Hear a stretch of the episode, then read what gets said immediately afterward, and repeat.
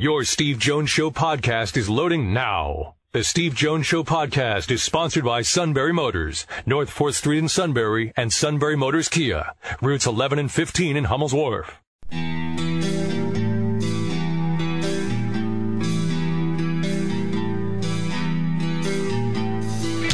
Sports talk where your voice counts. This is the Steve Jones Show on News Radio 1070 WKOK. Now, from the Sunbury Motors Studio, here's Steve Jones. Sunbury Motors, 4th Street in Sunbury. Sunbury Motors Kia, routes 11 and 15 in Hummel's Wharf. Our thanks, by the way, to Josh Showers previewing Selinsgrove, the coach Dick Hort previewing Shikellamy, and to Greg Wetzel for previewing Lewisburg in the previous half hour. This half hour will shift gears to Penn State and Ohio State. My broadcast partner Jack Campbell join me in just a few moments. First, our play-by-play call today. Max Scherzer gets it done for the 300th time this season. He's ready. The 3-2 pitch coming home. Swing and a miss. He got him on a slider. And there it is. Scherzer's 300th strikeout here in 2018. And this crowd will salute the great Max Scherzer. He is the 36th pitcher in the modern era of baseball to strike out 300 batters in a season, and he will soak in the applause. Courtesy of WJFK, the Nationals have had a season in so many ways to forget, but not when it comes to Max Scherzer. With that, we'll shift gears now. Beaver Stadium, Saturday night, probably over 110,000 will be on hand to watch the Nittany Lions take on Ohio State. And my broadcast partner, it's been almost 20 years now, Jack Ham. Jack, welcome. Great to have you with, with us, Jack. Well, 20 years go by very quickly, Steve, and uh, good to be on your show. It's great good to ha- it's great to have you. All right, let's start with with this. When you look at uh, Penn State's defense, for example, let's start with linebacker play. What do the linebackers, in your opinion, need to clean up to then become more effective within the scheme? Well, I think number one, uh, they're, read and react, especially for the young guys, the guys like uh, Parsons out there or Luketa or even Ellis Brooks, who is, I think, plays some solid football yeah. in, in the middle.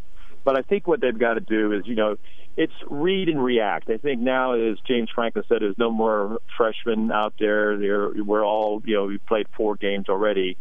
And and when you, I think I see those guys getting more and more comfortable, especially a guy like uh, like Parsons, uh, you know, especially in the second half last week you know, now he's just, it's more instinctive. He runs down a play, takes a good angle, and he uses that great speed he has.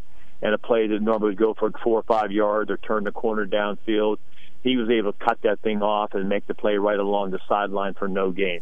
That those are the type of plays that I think going forward in the, in the season need to be made by a lot of the young guys. Uh, the play, for example, that Jan Johnson made, where Amani Oruwariye it breaks the play up, but he is rallying to the ball. How important is that? Well, you know, linebackers they get preached to all the time on the defensive side of the ball when that ball's in the air, and you have to have all 11 guys flying to the football because you do not know what's going to uh, what's going to occur. A good example of that is Franco Harrison, our immaculate reception, going to the football back back when that's that's uh, taught to Franco by Joe many many years ago.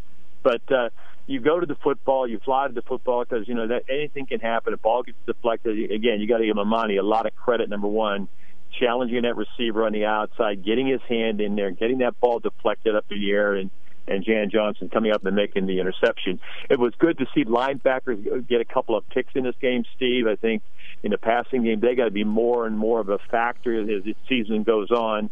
And then a good break on the ball by Ellis Brooks, and that's exactly how you read the quarterback you know, you get familiar with the pattern that, that's being run. You break on the football underneath the receiver, and you make the interception. So for linebackers to get a couple of interceptions, I think that was a good thing. All right, we knew that when James Franklin took the job in area, he was going to have to really throw a lot into to rebuild. For obvious reasons, was the offensive line. Now into the fifth year, you see a group of linemen that have been playing together, and now they're developing into veterans. How cohesive, in your opinion, is that group through four games? Well, I think right now, I think each game, you know, you know, they've gotten better and better. And I think the, key thing is we haven't had injuries in defensive line, so you know you got to all work together, all five guys up front. I think Bates and Gonzalez on that left side are really starting to really take control. You know, a lot of times, a lot of the runs by Miles Sanders, he'll bounce it to the outside, and and those two guys are just walling off people downfield. They're both huge. I mean, Gonzalez is 325 pounds, and Bates is very athletic out there as well. So the, the offensive line staying together, being healthy, and all the experience that they've had. And I think that's why this offensive line, and James Franklin said it in preseason camp, he thought the strength of the football team on the offensive side of the ball could be the offensive line and I agree with him. And the next part too, Jack, is that the tight ends. I mean, look, Mike Gesicki was a marvelous pass catcher, a, a matchup nightmare. But he'd be the first to tell you, look, I need to be a better blocker. Have you seen the tight ends participate in the blocking part that's helped the running game? Oh, without a doubt. I think if you're going to come off the edge a lot of times and run by Miles Sanders to the outside, your tight end has got to get that push on either the outside linebacker or sometimes even a defensive end. And you know, I, I see that right now. I think guy is getting some separation out there right now is Freiermuth. I think with all the other tight ends been rotating throughout the first four games, all of a sudden he's getting more and more playing time out there. We're calling his number that much more. He's a combination of pretty good receiver out there, good blocker as well, and I think he could be a big factor as well in his game coming up. Blocking at the point of attack on the outside by your tight end a lot of times gets that running back Miles Sanders to the outside and gets him outside clean. Now let's take it to the other part the guy running with the ball, the ability to use the blocks. What have you seen in Miles Sanders' development as a running back? Well, you know what? He's he's patient at times, and then when he he makes a decision, he plants that foot and he goes forward down downhill. Uh, like I said, he's probably lost about five to seven pounds, but he's gotten stronger and he's bigger and and he ends up getting underneath a lot of the linebackers and defensive backs downfield. Very, I didn't know Steve that he was going to be this kind of physical running back that he has been here so far in the first four games. And you know when the offensive linemen see him busting tackles, breaking tackles, going downfield, and plus he's got explosive speed. You saw him go all the way for the for the long touchdown run. So when offensive linemen see a guy like that, and uh, it's not only Sanders but all the running backs I think uh, all of a sudden you want to block and hold your blocks even that much more. All right, let's get to the pass game because uh, he did uh, hint with us in the post game show. He said, "Look, he said we got to be better in the pass game." And you and I both know that the quarterback can throw it to the spot, but if the receiver isn't in the spot they're supposed to be, sometimes it can make a quarterback look bad. What can this? What is the potential, in your opinion, of what this pass game can be if it's hitting on all cylinders? Well, and I, James talked alluded to the fact of getting the right depth on as a wide receiver, or even a tight end, or even a back out of the backfield.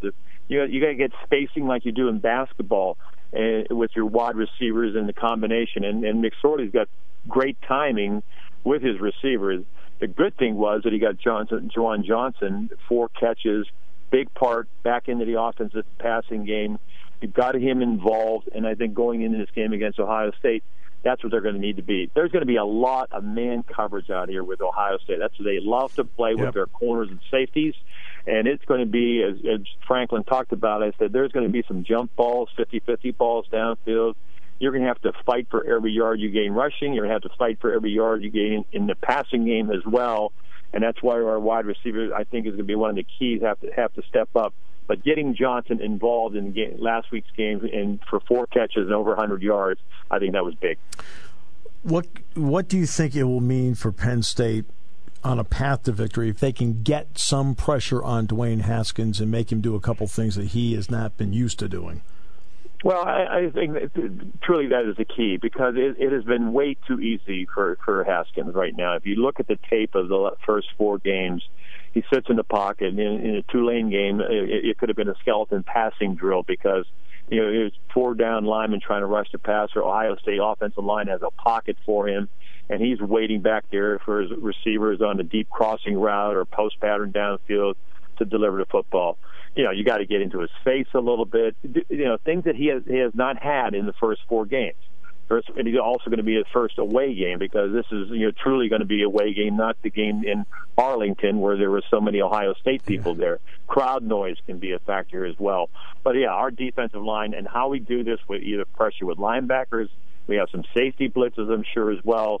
But to sit, let him sit back there and be comfortable and just throw the football at his leisure is not going to be, a, you know, a way for Penn State to win this football game. They're going to have to get in his face a couple of times. And actually, Tulane did that a couple of times in, in the game last week, and they ended up being errant throws or, or incomplete pass. Right. Uh, you know, it's always the threat. You know, balance is the threat that you can do either with complete competency at any time. When you look at the Ohio State running game, what are you seeing?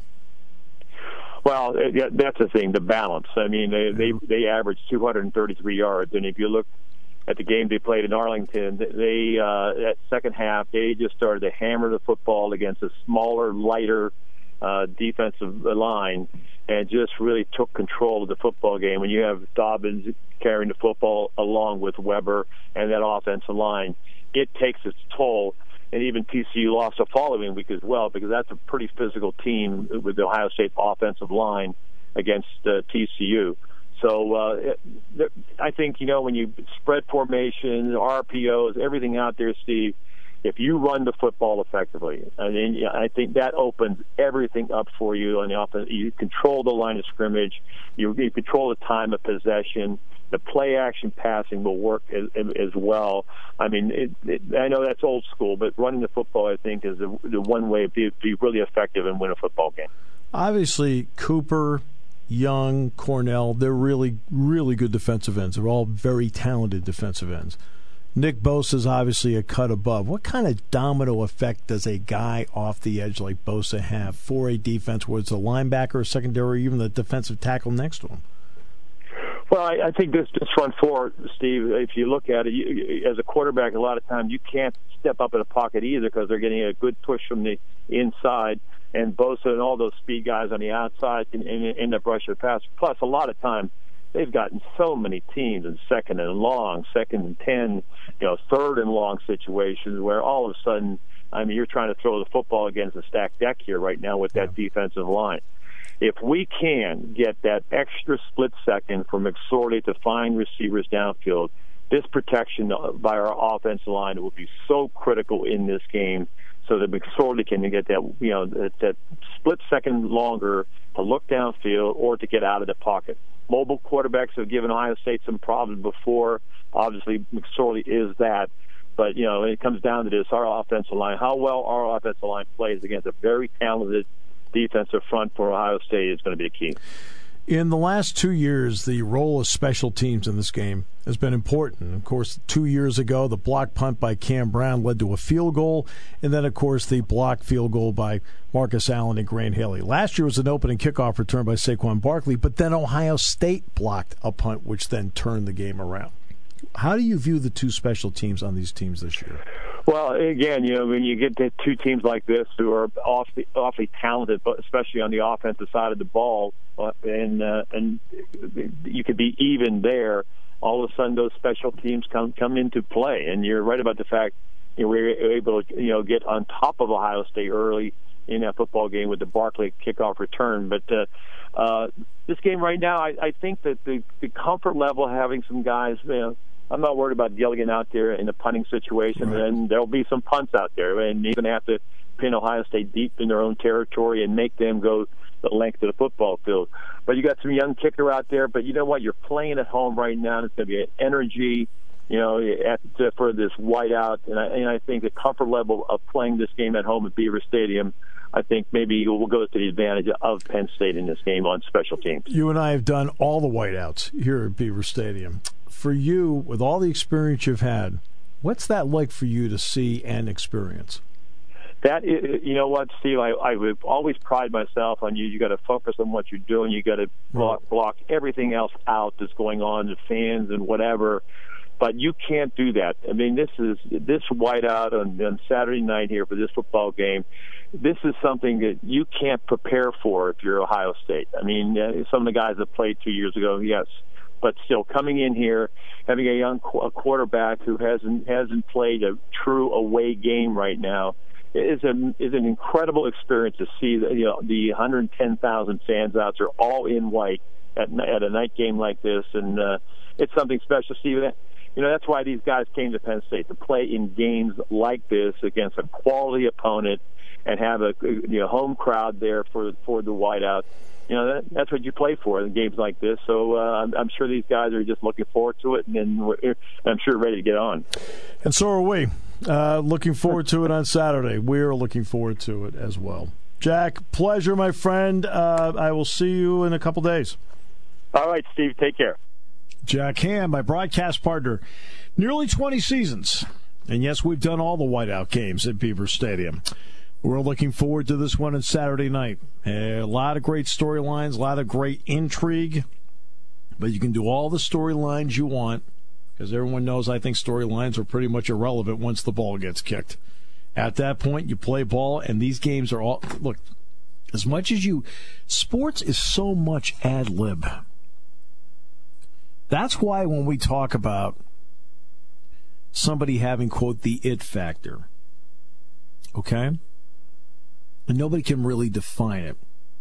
And people who are big believers in analytics have no belief in the it factor at all. None. They forget that sports is ad lib. I can sit there and I can game plan all I, I want, and I've got, okay, pass plays set up and so forth, and then the play breaks down. And now I've got to ad lib, and now I've got to make a decision. And the really, really good ones make great decisions at great moments, plays when it's ad lib. Basketball, we can talk about all the structure of offense. A lot of ad lib. Hockey, we could talk about, hey, being your lanes, things like that, but still ad lib. Decisions made in baseball, ad lib. What pitch do I throw here? Do you think they go out there with a card saying, okay, we're going to go fastball here, curveball here, fastball here? No. You know what? A lot of ad lib to it. See, that's where, for example, Gabe Kapler misses out. He forgets the game is ad lib. You got to use your gut. You got to use your instinct. Got to use your experience to make some plays. And that's why in sports we talk about oh the storyline of this and the storyline of that and blah blah blah blah blah. Just a lot of blather. Right? But there's a reality to it. A lot of the games that we watch are ad lib. well, everything you're about to hear in the next few moments will be scripted. They're called commercials. We'll do that in a moment on News Radio 1070 WKOK.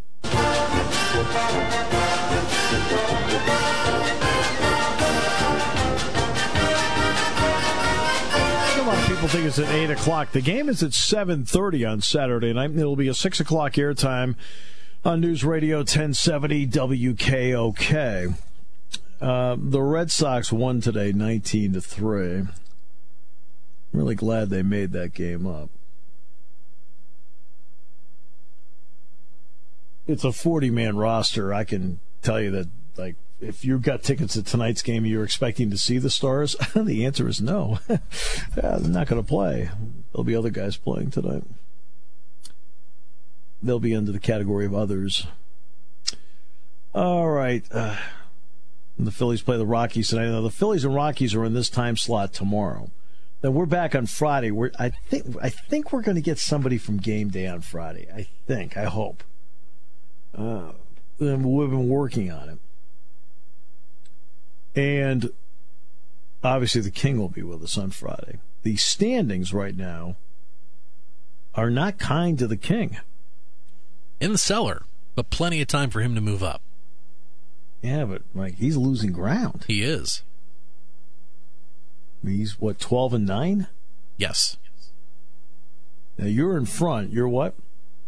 Uh, let's see. You have twelve. Yeah, yeah. King has twelve. You have fourteen. I think I have fifteen.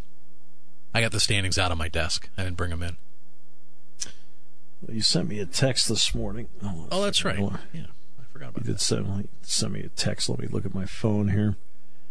Let's see. Well, I don't think I would have started out with "Ha ha, the Wicked Witch is dead." I mean, I mean, it's a little early in the season for that, don't you think? I'm uh, 16 and five. You are 14 and seven, and the King 12 and nine. Yeah. After four weeks. So John McGonigal from the CDT wants to get a hold of me, right? How do I get back to him? Well, you can relay the message to me, and I can do that through our Twitter account. I can do that. I that. mean, just, just tell him I'll do it. Um, right. I'll ask him for his number, and then I'll relay it to you. And yeah, th- yeah, we'll that, do that. that- that's how we'll do it. I mean, I'll help him out. I mean, Sure. because he tried to get a hold of me for something last year, and I never got back to him because I didn't know where to reach him. So tell him I'll do it, but I need a number to get a hold of him. Um, and we'll do that. It's been one of those. Um, I think I've I've handled everything with relative ease, but it seems like every time you turn around, you feel like you have them all done. Somebody else needs something. I mean, now I don't put out fires like some people. Oh yeah, yeah. How about it? I mean, they have no time for anybody. Before you head to the Bloomsburg Fair, stop and get to Sunbury Motors Ford. Sunbury Motors is going to price all new Fords at a level that makes it impossible to say no. You'll be feeling great driving to the fair in a 2018 Ford Escape for only $18,820. Sunbury Motors Ford wants to continue selling seven Fords a day through the Bloomsburg Fair. Pack up the family in your 2018 Explorer. Explorers start under 30 grand at SMC, and they have 20 to choose from. Every Edge, Focus, Fusion, Fiesta, EcoSport will be discounted for SMC to sell seven new Fords every day through the end of the fair. Sunbury Motors has 70 new F-150s marked down to as low as $25,969 and just announced 0% for 72 months on F-150s. You'll save thousands over the term of your loan. SMC needs seven sales every day through the end of the Bloomsburg Fair. We'll see you at Sunbury Motors Ford in the North 4th Street Auto Plaza, Sunbury. Taking your calls at 800 795 9565. This is The Steve Jones Show on News Radio 1070 WKOK. Now, from the Sunbury Motors Studio, here's Steve Jones. Sunbury Motors, 4th Street in Sunbury. Sunbury Motors Kia, routes 11 and 15 in Hummel's Wharf. Phillies play Colorado tonight at Coors Field. Then they're tomorrow. They'll be in this time slot tomorrow. So you can listen to the game on, at work or on your way home from work or school or whatever it may be. As we are your home for Phillies baseball. Look, from March 29th through August 31st, the Steelers, uh, excuse me, the Phillies put together a magical summer. A magical summer. September, it fell apart. But ask yourself, do you have the building blocks going forward to be a real force for the next four or five years? Yes. And we're proud to carry the games. We've been talking a lot about Penn State, Ohio State. My thanks to uh, my broadcast partner, Jack Ham, for being on the show today. And we're going to try, we're still trying to work to see when we get somebody from ESPN Game Day on the show for Friday. We'll see. We'll see how it pans out, how it works. Uh, the King, of course, will be there, and he will dominate whomever we get from ESPN Game Day. He was, I mean, dominate him. Sure. I mean, it's, it's the way the King is. Yeah. By the way, we're looking ahead to next week. Uh, we have contacted the Philadelphia 76ers to uh, get in touch with Mike Muscala as training camp is now underway, not only for the 76ers, but all the teams in the NBA. So we're lining that up as we speak. And also, a week from tomorrow, Tony Knopp will return to the show. Next Thursday. Oh, beautiful. Well, it's be great to talk with Tony again. Oh, a lot to talk about. What's interesting about uh, Tony is like, for example, when he's on the show, and he starts talking about the business of sports and really kind of strips away the veneer of, Yeah. you know, the games and so forth. No matter what day he's on, for a certain individual, it feels like they're Hell Wednesday. I mean, so I mean, Correct Mundo. Ke- Kevin always hated having him on the show. Not that Tony's not awesome because he is, but he says "Oh, it it makes me look at sports like a business. I said, I said it is a business. now, what makes the games exciting? See, this is why we talk about. And I was mentioning this before. Data is really important in sports. Analytics are really important in sports. Now, if you, especially if you use correctly, you know what you're looking for, why you're looking for it. Uh, for example, sports performance and the data in sports performance can help you really shape a better, more productive practice and a better and more productive preseason that gets you ready for a season and, and games. And it can do that because it gives you readouts that sit there and tell you a story. But what makes sports exciting is the ad lib part of it. Because you don't know what's going to happen. You can script all the plays you want, but at some point, usually most teams will script pro, college, whatever, 10 to a dozen plays. After that, for the next 70 plays, you're on your own. You know, you've got some ideas of what you want to do, why you want to do it, and even the plays themselves can break down in such a way where it's ad lib. I don't care if even it's a sport like golf, for example. The Ryder Cup is this week. Well, you don't hit every shot 320 down the fairway. You occasionally hit one that slices or hooks into the woods, and now you're behind a tree. And now you got to take that ball and you got to hook it around that tree and get it onto the green. Hey, that's ad lib. Hey, that's clever. And that's what makes sports so intriguing. In the analytic world, they're trying very hard to take the ad lib out of it, you know, to go with certain um, outcomes that are, are dependable. And I understand that, especially defensively, that really works for you. But there's a bottom line. You've got human beings playing this game, and some human beings can do it and some can't. Some human beings can make a play on pure athleticism. Some some have great athleticism but don't have the mind to play it. Others have a great mind to play it, but they're not great athletes, and so they try to make up for a step or two because they know how to play. But that's what makes it so much fun is the ad lib and the unpredictability of it. Right. Something that we've talked about before, and I touched on it earlier in the show. Kelly Bryant of Clemson did not go to practice Monday or Tuesday, and the former Clemson starting quarterback confirmed today he is going to transfer. Now, he will not lose a year of eligibility because he's only played in the first four games, so he doesn't lose the year of eligibility by playing this year he will have the advantage, from what I understand, of being able to transfer to another school and the ability to play right away in 2019 because he's planning on getting his degree this year. So that solves that. Here's the element that a lot of people are not going to expect out of this new rule of playing four games and then before you play game five, you're out. Is that you still, even though you even though you'll play four games in a year and you don't lose a year of eligibility, if you don't graduate and you're just transferring, you still have to sit out the next season. Expect the players that are doing this to then be to then ask the NCAA to grant waivers.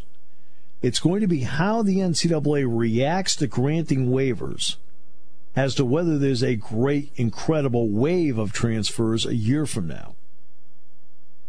If they start granting waivers left and right, then you're going to see a lot more players next year put their name into the pool to transfer after four games because they're not getting enough playing time. And the waiver will be the key to them playing right away, unless, of course, they're graduating. They're graduating, they have to ask for a waiver. It's automatic.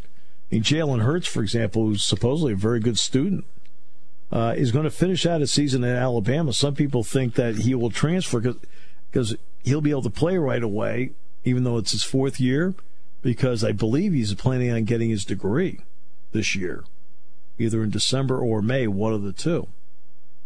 So if you're a grad transfer, nothing's changed for you.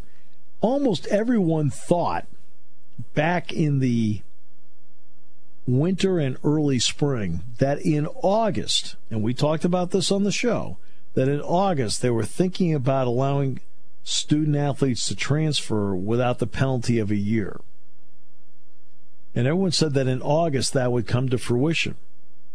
August came and went. It never went and came to fruition. So you still have to sit out the year. Now, what's a compromise on that? Well, a compromise on that could be the college basketball rule.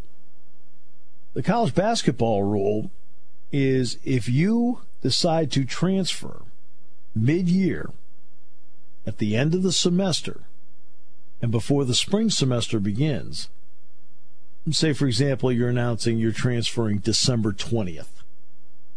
All semester's over, you've completed your obligation. Okay? And before the spring semester starts, you announce you're transferring. So Bobby does that on December 20th, and he's going to leave said school and he's going to transfer, say, to Penn State to play basketball. Bingo.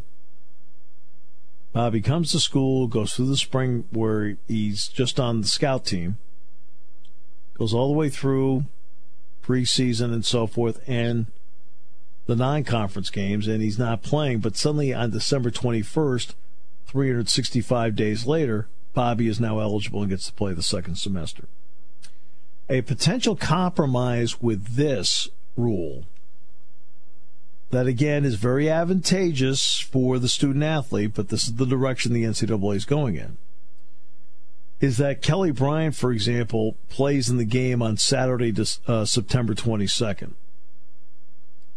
Again, he shouldn't have to worry about anything. He's, from what we understand, he's getting his degree, so he'll be able to play next year anyway. But say, for example, he's in, in that boat where he has to sit out a year.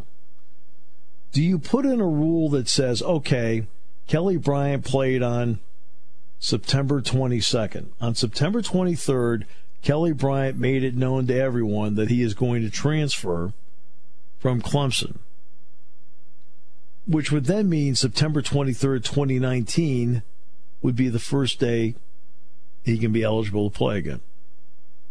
Is that a compromise?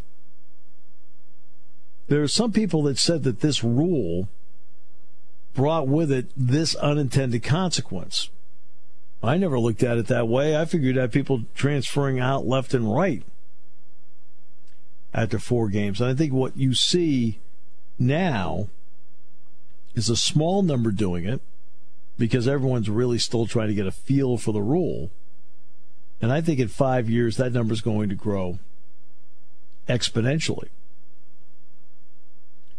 The grad transfer rule went into effect. And in 2012, there were 11 players that used the grad transfer rule in college football to transfer and play right away the next year. Now turn the clock ahead six years. 200 players took advantage of this this past year. College basketball looks like the waiver wire in March and in April. 700 to 800 different players transferring from their schools to go someplace else. Some moving, quote, down because they want more playing time. Some that have really proven themselves at a lower level Division One school feels they can go out and they can help a big school. Joe Cremo at Albany is a good example. Heck of a job. Great shooter. It's at Villanova now. So unintended consequence not really. I think they have to take a look at the practicality of the rule. And part of the practicality of the rule is to look at what day you transfer as to when you're eligible again. Now, if you want to keep October 15th as a key date, because that's the first date that you're allowed to put your name into the database to transfer, do you say everybody's eligible from October 15th on? Or do you say it's from 365 days? So you play your last game on September 22nd, like Kelly Bryant did this year, declare on September 23rd you're transferring, and then, and then have all the paperwork done by September 23rd, and then September 23rd, 2019, you're playing whether you have your degree or not. something to think about. Some people get into a really tough Wednesday, they just can't think at all. We'll come back with more in a moment on News Radio 1070 WKOK.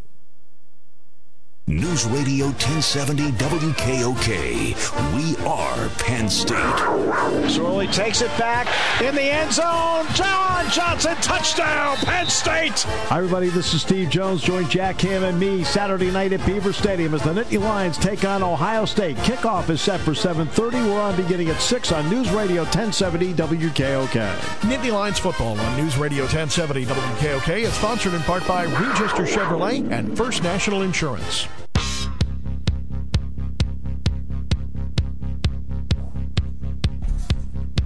All right, great to be with you. Our thanks to Zach Showers, Greg Wetzel, and Dick Hort for joining us on the show today to preview high school football. And also, our thanks to Jack Ham in the previous half hour. And our thanks to Tom and Selinsgrove for being with us. Hi, Tom. How are you today? Hey, great, Steve. How about yourself?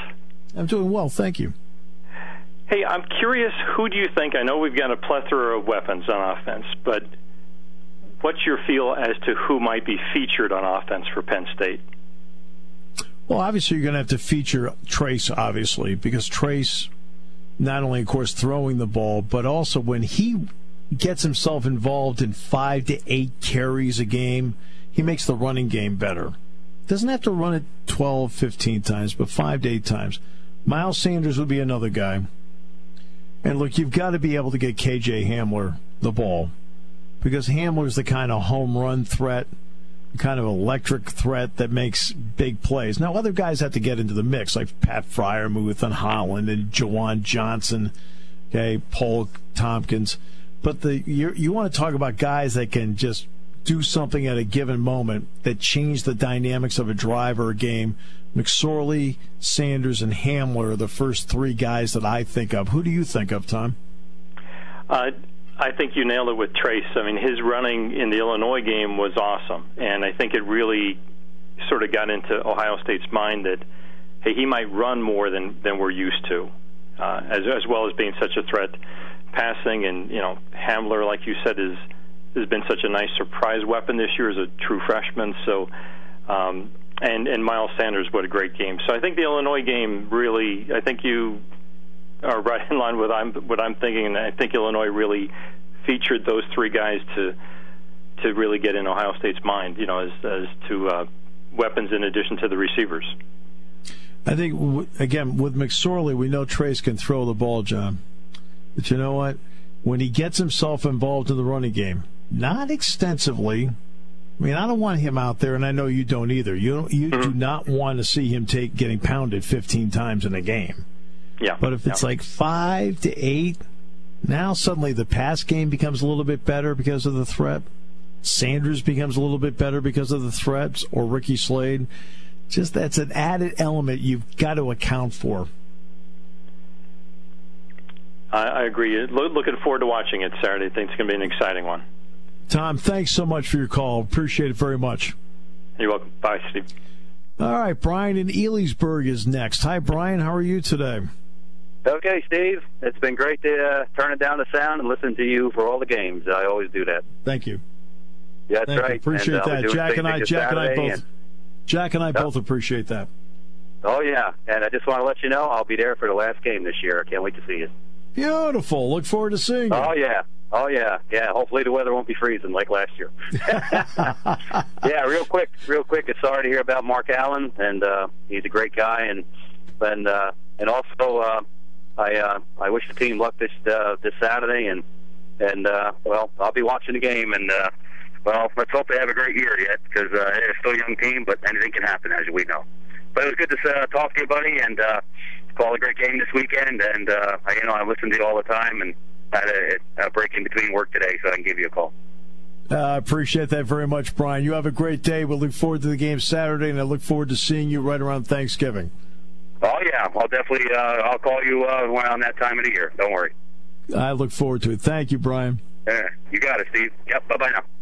Mark Allen, by the way, did a heck of a job during the course of his career. I felt that. Um, uh, I felt that uh, Mark Allen made the most of his talent when he was at Penn State.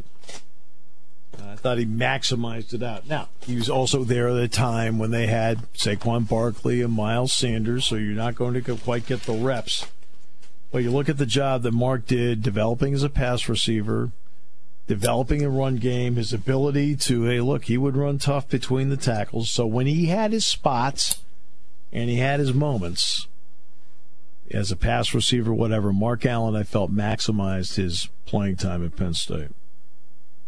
So. All right. This has uh, uh, been a fun show today. It's always fun to have Jack on.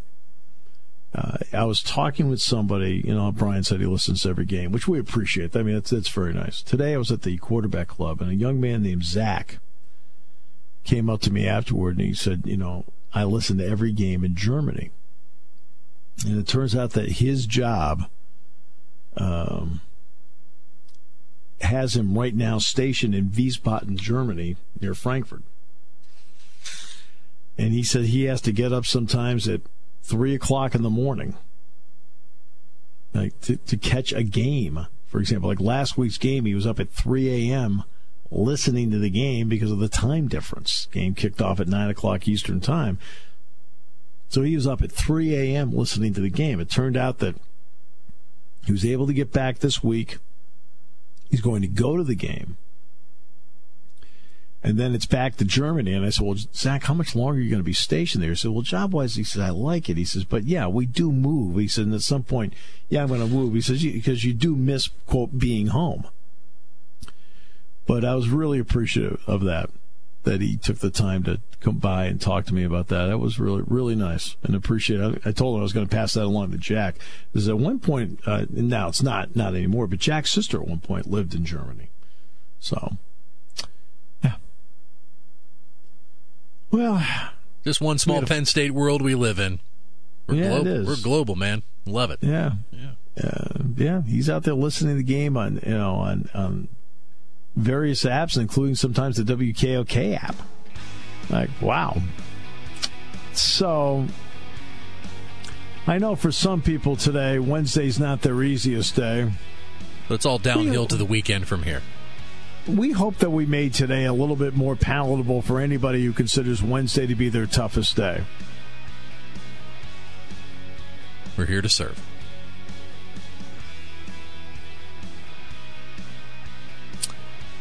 Tomorrow, the Phillies will be in this time slot. They'll take on the Colorado Rockies at Coors Field. 310 the first pitch tomorrow. On at what, 235 tomorrow? Does that sound right? Yepper. Yep. And then we're back on Friday. Uh, we will get Jay Paterno on the show Friday. We know that. And the King will be on. Right now is in last place. You're listening to News Radio 1070 WKOK Sunbury. You can hear us anywhere in the world with the Sunbury Broadcasting Corporation app.